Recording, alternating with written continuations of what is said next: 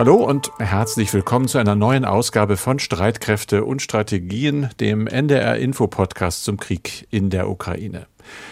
Der in dieser Woche mit erneuten russischen Angriffen auf zivile Ziele weitergeht. Wieder hat es Explosionen gegeben, unter anderem im Westen des Landes, aber auch in Kharkiv, in Saporischia und in der Hauptstadt Kiew.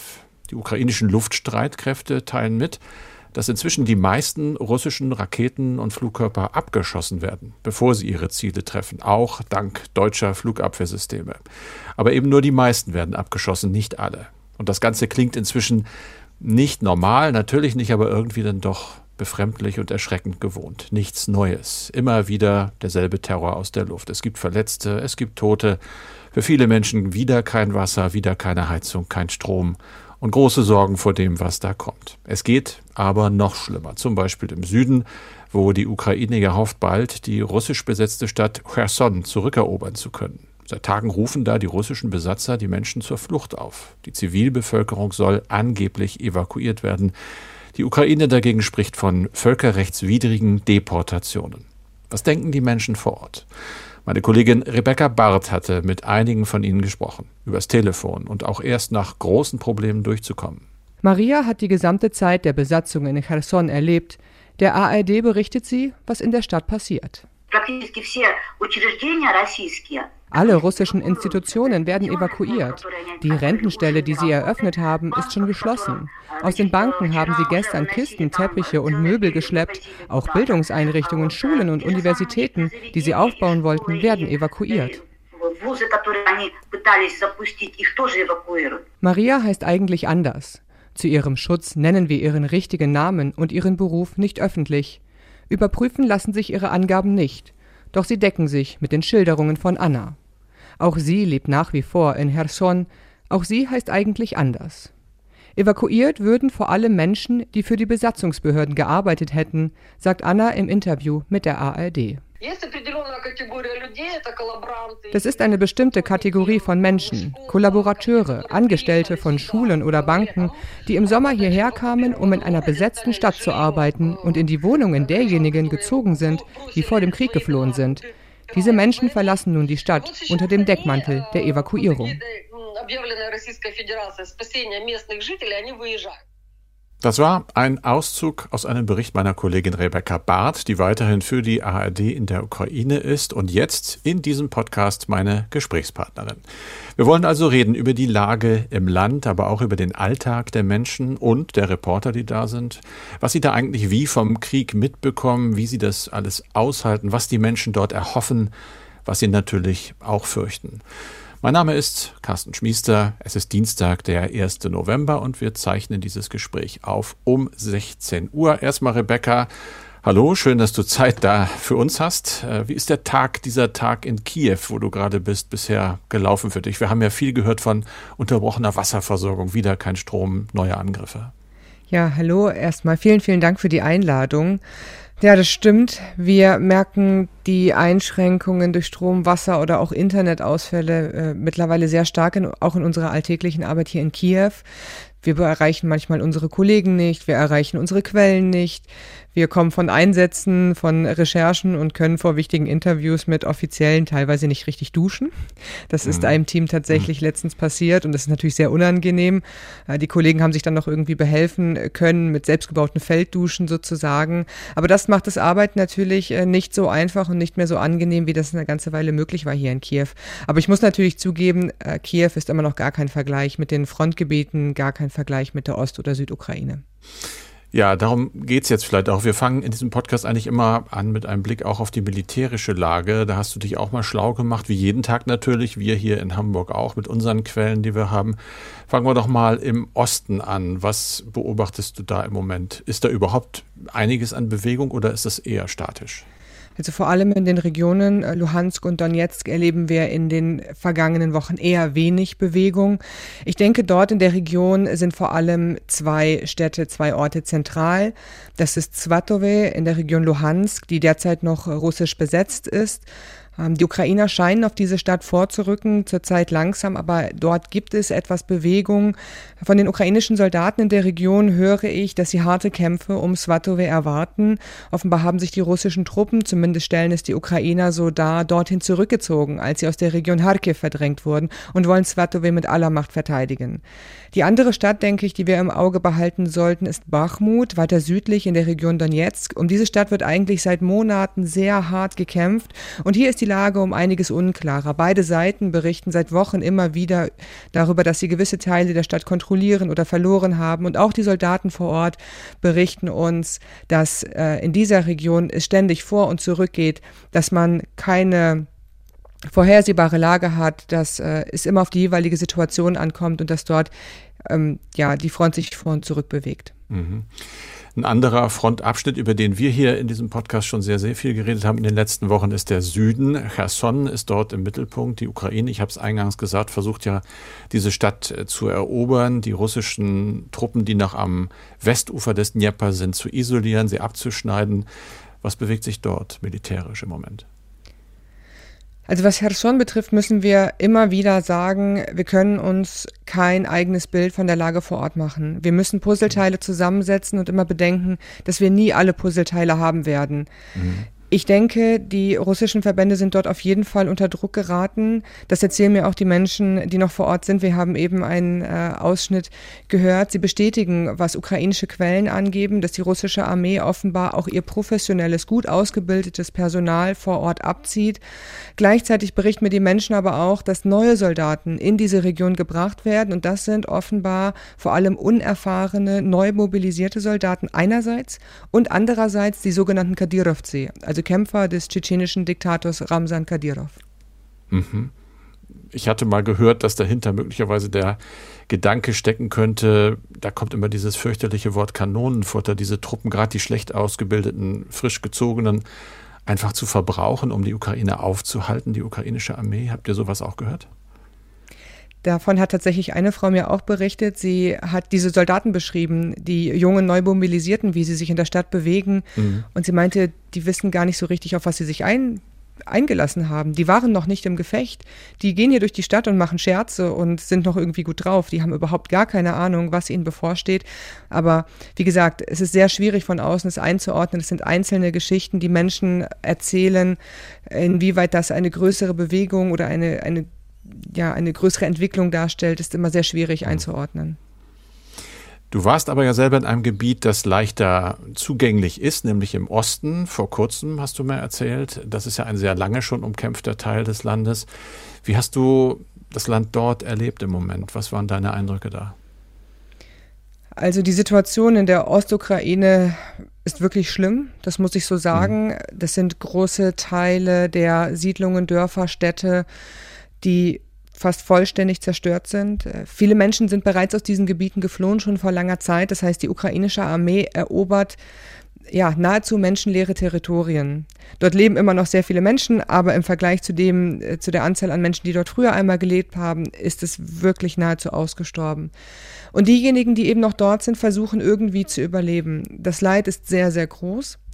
Gleichzeitig habe ich dort zwei widersprüchliche Entwicklungen erlebt. Das ist auf der einen Seite Repression und Folter durch russische Streitkräfte, etwas, was wir auch erlebt haben, als wir uns beispielsweise als Bucha äh, zurückerobert wurde mhm. oder Irpin, die Region bei, äh, bei Kiew. In der Region Kharkiv scheint es nach vorläufigen Erkenntnissen, muss man sagen, eine Art Folternetzwerk gegeben zu haben. Also wir reden von verschiedenen Folterkellern und Folterstätten in verschiedenen Ortschaften und offenbar sind Gefangene auch von einer Ortschaft zur anderen verlegt worden und dort gefoltert worden. Äh, häufig sind das Menschen, die entweder einmal in der Armee gedient haben, in der sogenannten ATO, das äh, ist ein so wird ein Teil, eine Periode im Krieg ab 2014 bezeichnet, gekämpft haben oder Verwandte im Militär haben oder irgendwie pro-ukrainisch sind oder gegen die äh, Besatzungsmacht waren, die werden häufig Opfer dieser Verbrechen. Und trotz dieser Gewalt gibt es offenbar dort in diesen Regionen auch sehr viele Kollaborateure. Das haben die Menschen mir erzählt. Und diese Menschen, die Kollaborateure, seien offenbar in vielen Fällen mit den russischen Streitkräften geflohen, haben diese Regionen verlassen Und es ist eben nicht überall so, dass die ukrainischen Truppen dort mit Freude empfangen werden. Obwohl, äh, mhm. dass die ukrainischen Soldaten uns natürlich gerne erzählen und wir auch viele entsprechende Videos in den sozialen Netzwerken finden. Vor Ort habe ich viele Menschen erlebt, die ganz große Angst haben. Einerseits vielleicht vor Soldaten allgemein, weil sie so viel Schreckliches erlebt haben. Andererseits vielleicht auch einfach davor, etwas Falsches zu sagen, falls die russischen Truppen zurückkommen. Viele Menschen haben so viel verloren dort, dass sie einfach nur noch frustriert sind und, und es ihnen auch egal ist, worum es in diesem Krieg geht. Sie möchten sich damit gar nicht richtig auseinandersetzen. Das fand ich sehr interessant dort. Also die haben praktisch den Boden unter den Füßen vollkommen verloren und wissen auch nicht mehr, wer sie sind, richtig? Wo sie hingehören. Es ist ihnen einfach egal. Also mhm. manche Menschen haben mir erzählt, ich verstehe das nicht. Und es ist eigentlich sehr einfach, diesen Krieg zu verstehen. Ähm, und es gibt auch sehr viele Menschen, unabhängig von der Region, in der sie leben, die diesen Krieg verstehen, die jahrelang ähm, in, in der Ostukraine gelebt haben und sehr enge Verbindungen immer noch, obwohl dieser Krieg ja seit acht Jahren tobt, nach Russland hatten. Und ähm, dieser große Angriff jetzt auf das Land, die Invasion, hat in vielen Köpfen und Herzen sehr viel verändert. Mhm. Und deswegen finde ich es interessant, dass es dennoch, ähm, das ist eine Minderheit, aber diese Menschen gibt es eben, die sagen, ich verstehe das nicht. Mhm. Ich persönlich kann noch nicht genau einordnen, woher das kommt. Ist das eine Ignoranz, weil dein ganzes Weltbild vielleicht zusammenbricht, wenn du dir eingestehen müsstest, dass Russland, wo du vielleicht Verwandte hast, wo du vielleicht sogar aufgewachsen bist. Wie gesagt, die familiären Verbindungen nach Russland in, in der Ostukraine sind sehr oft sehr eng. Das heißt, entweder kann es eben sein, dass dein ganzes Weltbild und deine, deine Identität zusammenbricht und du dich davor schützen musst, oder du bist durch diesen wochenlangen Beschuss, durch diese brutalen Kämpfe, durch dieses Leid, dir ist alles genommen worden. Ich habe dort Menschen getroffen, die haben nichts mehr. Also keine Haus, kein Strom, kein Gas, kein Internet, gar nichts. Die leben in ihren Kellern. Und diese Keller sind feuchte Löcher. In denen kann man auch nicht über den Winter kommen. Also diesen Menschen ist alles genommen worden, mhm. dass das einfach dazu führt, dass sie sagen, mit Politik und mit diesem ganzen Drumherum, ich möchte mich damit nicht beschäftigen, ich möchte einfach, dass es aufhört mhm. und dass ich ja. wieder lebe, wie ich leben konnte früher. Also Vertrauen wieder zur einen oder anderen Seite. Ne? Eine andere Frage ist ja die der russischen Minderheit. Es gibt immer wieder Berichte, dass es eben und auch gerade ja im Osten äh, auch Minderheiten gibt, die gerne zu Russland, deren Angehörige gern zu Russland gehören wollen. Wie beurteilst du das? Hat sich da was verändert seit dem 24. Februar?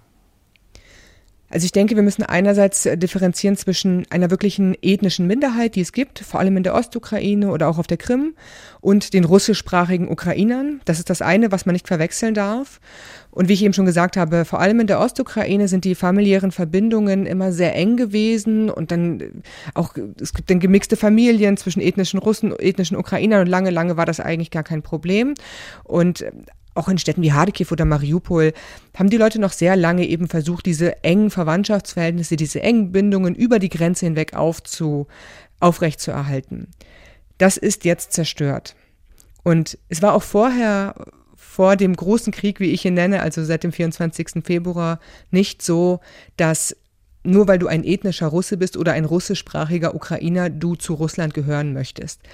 Es gab in der Ostukraine Stimmungen, die nach Russland geschaut haben, positiv, weil sie das aber eher mit etwas Wirtschaftlichem oft verbunden haben. Die Renten in Russland waren besser und Russland, das, das wirkte auf viele Menschen stabiler und man hat aus einer ostukrainischen Perspektive dorthin geschaut und dachte, die haben das bessere System. Russland hat in den vergangenen acht Jahren gezeigt, dass es nicht so ist und vor allem die sogenannten Volksrepubliken ähm, Donetsk und Luhansk sind das beste Beispiel dafür. Äh, das sind ja, man kann fast von mafiösen Clans sprechen, die diese Regionen kontrollieren und den Menschen kein besseres Leben geben konnten. Und jetzt durch diesen großen Krieg, durch diesen massiven Beschuss von großen Städten, wo eben die Haupt- oder der größte Anteil der Bevölkerung russischsprachig ist und diese engen familiären Verbindungen lange auch nicht aufgeben wollte, die so zu beschießen, das hat bei dem überwiegenden Anteil der Bevölkerung dazu geführt, dass sie ja, nahezu Hass empfinden, muss ich wirklich sagen, gegen nicht nur das russische Regime, sondern auch große Teile der russischen Bevölkerung. Das ist ja vielleicht Das ist natürlich schlimm auf der einen Seite, aber möglicherweise macht das die Leute ja auch stärker, das auszuhalten, was möglicherweise jetzt auf sie zukommt. Auch das ist ja ein Thema, über das wir sprechen wollten, die zerstörte Infrastruktur. Du hast es gesagt, selbst in Kiew. Äh, Kiew ist betroffen, woanders noch viel schlimmer. Der Winter steht vor der Tür. Nun war er hier bislang sehr, sehr mild. Bei euch eigentlich auch? Tatsächlich, wir haben jetzt die ersten zwei Tage, in denen es wirklich knackig kalt ist. Es ist sehr schön eigentlich, die Sonne scheint und es ist richtig schön mhm. kalt. Äh, bisher hatten wir einen sehr milden Oktober. Ich bin gespannt, wie es weitergeht. Wir sind gewarnt worden jetzt, ähm, dass es eben jetzt kalt werden soll und das wird natürlich ein Problem für viele ja. Menschen hier. Wie vorbereitet sind diese Menschen sowohl mental? Ich glaube, wenn ich dich da richtig verstehe, würde ich eher denken, man kann ja auch fragen, was haben die für eine Alternative, aber auch rein technisch. Gibt es äh, ernste Sorgen, dass es vielleicht auch Leute gibt, die den Winter nicht überleben werden, einfach weil es kalt ist, weil kein Wasser, kein Strom da ist? Ich mache mir diese Sorgen tatsächlich. Ähm, wenn wir dann nochmal, es ist sehr unterschiedlich von Region zu Region, fangen wir mal so mhm. an. Wenn wir in die Ostukraine schauen, von diesen Menschen, von denen ich schon erzählt habe, die alles verloren haben, das wichtigste Gut derzeit in der Ostukraine ist Holz.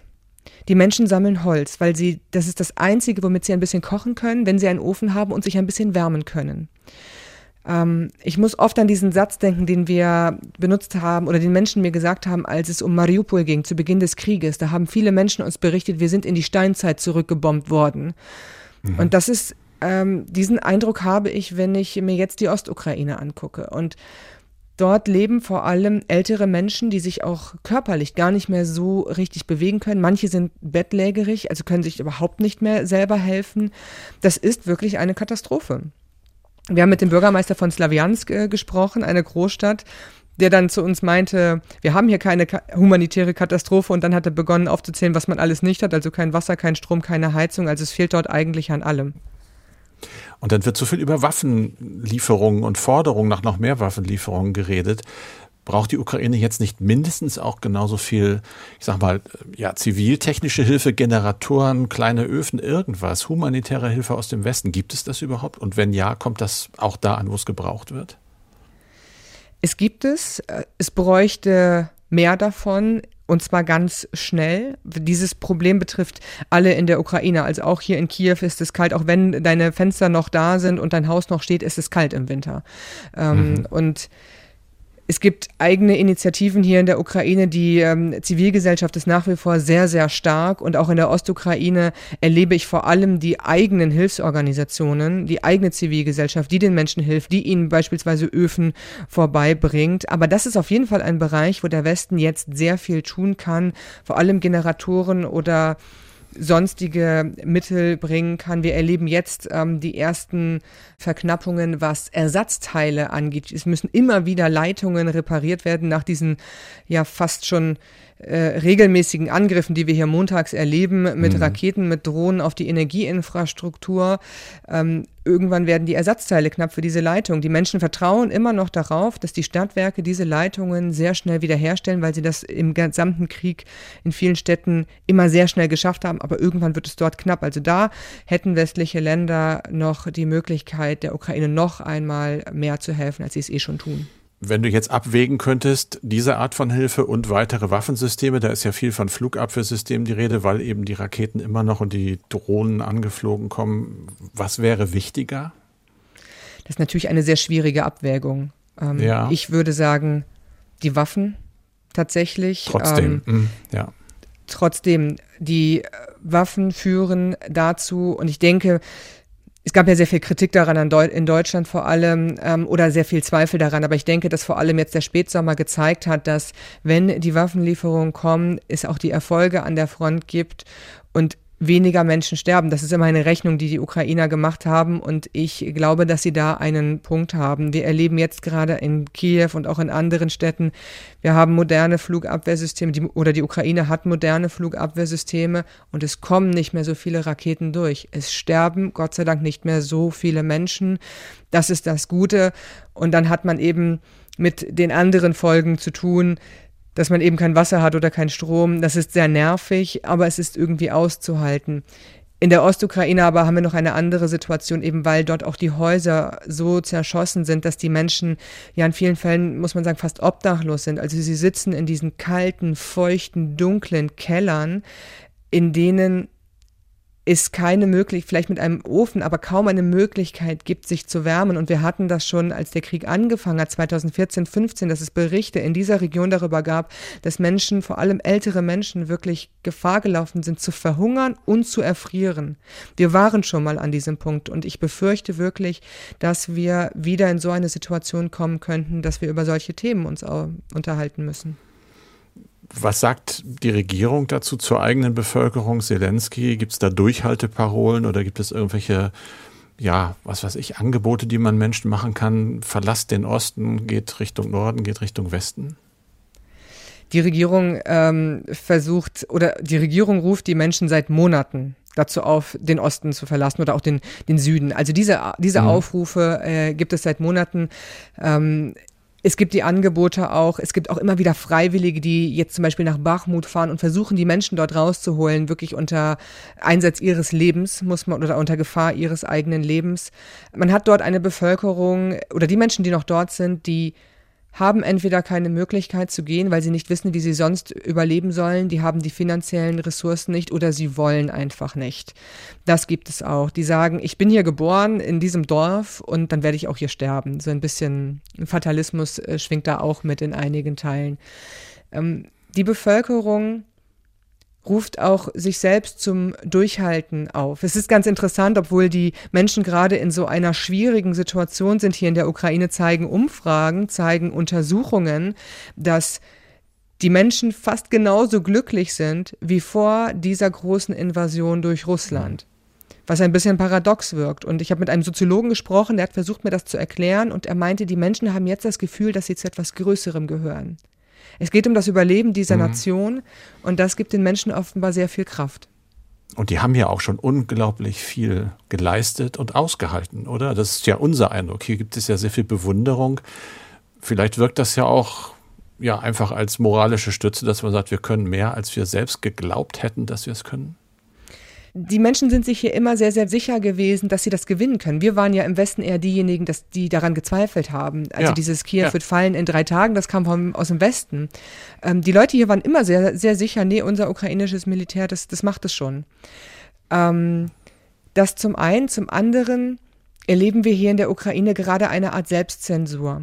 Also wir haben eine Einschränkung, was Informations- oder Informationsfreigabe von Seiten der Regierung angeht. Beispielsweise, wie hoch sind denn eigentlich die eigenen Verluste? Mhm. Wie ist denn eigentlich die Situation an Frontabschnitt XY, also je nachdem. Manchmal werden Gebiete komplett geschlossen. Es gibt jetzt zum Beispiel im Süden gerade ähm, an der Südfront Gebiete, da kommen wir als Journalisten nicht hin. Wir können uns kein eigenes Bild machen. Wenn ich darüber mit ukrainischen Kollegen spreche oder auch mit Menschen hier in der Bevölkerung, dann heißt es ja. Aber so muss das sein im Krieg. Das ist vollkommen in Ordnung. Also die Menschen tragen das mit. Sie wissen genau, dass sie nicht alle Informationen bekommen und die Regierung verheimlicht das auch überhaupt nicht. Die stellvertretende Verteidigungsministerin hat sich hier ins Fernsehen gesetzt und gesagt, ja, wir geben Informationen dosiert heraus. Und das ist auch richtig so. Und die Menschen tragen das noch mit. Und sie sagen auch, es gibt mit Sicherheit ein paar kritische Punkte, aber das müssen wir alles nach dem Krieg besprechen. Erstmal müssen wir gewinnen und dann wird diskutiert. Und es wird weiter an den Sieg geglaubt. Ja, klar. Das auf jeden Fall. Es gibt keine andere mhm. Möglichkeit. Aber es gibt Angst, zumindest in Deutschland, deshalb kommen wir langsam zum Ende. Normalerweise haben wir immer viele Mails, jetzt hast du so packend erzählt und so, dass man gar nicht äh, auf Mails eigentlich eingehen kann. Aber zwei erwähne ich eben doch. Äh, und zwar hat einmal Jakob Schui aus Stockholm uns geschrieben und ein Marcel Buhlmann. Auch da geht es in beiden Mails eigentlich um dasselbe. Einmal um Cherson, einmal um die Krim. Die große Frage ist immer, wenn Russland weiter verlieren sollte, müssen wir nicht doch Angst haben, dass äh, Putin den roten Knopf drückt, dass es den Einsatz von Atomwaffen gibt. Das kannst du genauso wenig beantworten wie ich. Aber wie wird das in der Ukraine gesehen? Ist das ein großes Thema? Ist das der Angstfaktor Nummer eins oder ist das irgendwas, was so weit weg ist, jenseits der konkreten Bedrohung des alltäglichen äh, Lebens, die man hat? Es ist schon immer mal wieder ein Thema. Die atomare Bedrohung, das kommt in Wellen wir hatten einmal das Thema AKW Saporizhia, wo die Menschen mhm. losgelaufen sind und sich Jodtabletten gekauft haben. Und gleichzeitig wird dieses Land seit acht Monaten angegriffen und die, also auch da schwingt so ein bisschen mit, ja, dann soll er halt. Also, Ja. weil man weiß genau, dass man dem auch dann ausgesetzt ist. Die Menschen verstehen aber, dass äh, die russische Regierung sehr gut darin ist, mit Angst zu spielen und sind mehrheitlich der Ansicht, dass man dieser Taktik der Russen mit Stärke entgegenhalten muss. Sie sind der Meinung, dass ähm, Russland sich nur so verhält, solange man es machen lässt. Und wenn man ihnen aber, wie Zelensky das einmal ausgedrückt hat, auf die Mütze gibt, oder aufs Maul hat er, glaube ich, gesagt, ähm, das ist eine Sprache, die Putin versteht. Und so denken sehr viele Menschen hier in der Ukraine, ähm, was nun den Einsatz von Atomwaffen angeht und vor allem die Entwicklungen in Cherson, würde ich sagen, es ist natürlich schwierig äh, vorauszusehen. Wir können dort keine Prognosen, ähm, Prognosen wahren. Allerdings, wenn man sich die Lage von Cherson anguckt, würde ich noch davon ausgehen, dass der Verlust der Stadt Cherson, also alles das, was auf dem rechten Ufer ist, für Russland durchaus noch zu verkraften wäre, auch im militärischen Sinne. Denn der Süden ist wichtig für Russland. Also die Kontrolle über den Nordkrim-Kanal, ein großes Weizenanbaugebiet, die Landverbindung zur Krim, die Kontrolle über das Schwarze Meer, über das Asowsche Meer, über die Häfen. Und der Dnipro ist eben eine natürliche Barriere und die ukrainischen Truppen werden vermutlich große Probleme haben, diese Barriere zu überqueren. Und daher denke ich und vor allem hoffe ich natürlich, dass Russland derzeit eben noch mit der Angst spielt und derartige Waffen derzeit noch nicht wirklich ernsthaft in Erwägung zieht. Danke dir sehr, Rebecca, für diese großartigen und wirklich intensiven Einschätzungen. Das war es für diesen Podcast Streitkräfte und Strategien an diesem Dienstag mit Rebecca Barr zugeschaltet, die ARD-Korrespondentin direkt aus Kiew. Mein Name ist Carsten Schmiester. Wir hören uns wieder am Freitag mit der nächsten Ausgabe dieses Podcastes ab 17.30 Uhr. Und vielleicht haben Sie oder habt ihr ja am Montag im ersten den Schwerpunkt zu den Wahlen in Amerika gesehen, unter anderem mit der Dokumentation von Ingo Zamperoni, wie die Stimmung kurz vor den Midterm Election, also vor den Wahlen zur Hälfte der Präsidentsamtszeit ist und warum es auch zwei Jahre nach Trump noch viel politischen Streit, zum Beispiel in der amerikanischen Familie des Tagesthemenmoderators gibt. Darum geht es auch in der neuen Folge seines Podcasts, der heißt Amerika, wir müssen reden. Hallo, ich bin Ingo Zamperoni Und ich bin Jeffrey Bourguignon. Und in der neuen Folge unseres Podcasts Amerika, wir müssen reden, dreht sich alles um unsere neue ARD-Doku Trump, Biden, meine US-Familie und ich. Wir blicken dabei etwas hinter die Kulissen dieses politischen Roadmovies durch die USA, sprechen darüber, wo wir überall in den USA unterwegs waren, wen wir getroffen haben, um ein aktuelles Stimmungsbild zu erhalten. Und eins, Spoiler-Alarm, können wir jetzt schon sagen. Mein Vater, der Republikaner, ist auch wieder dabei, uns zu hören und ist unzufriedener denn je, wie das Land regiert wird. Familie und Land bleiben gespalten, hört also rein in die neue Folge von Amerika, wir müssen reden. Zu hören ab jetzt online in der ARD Audiothek.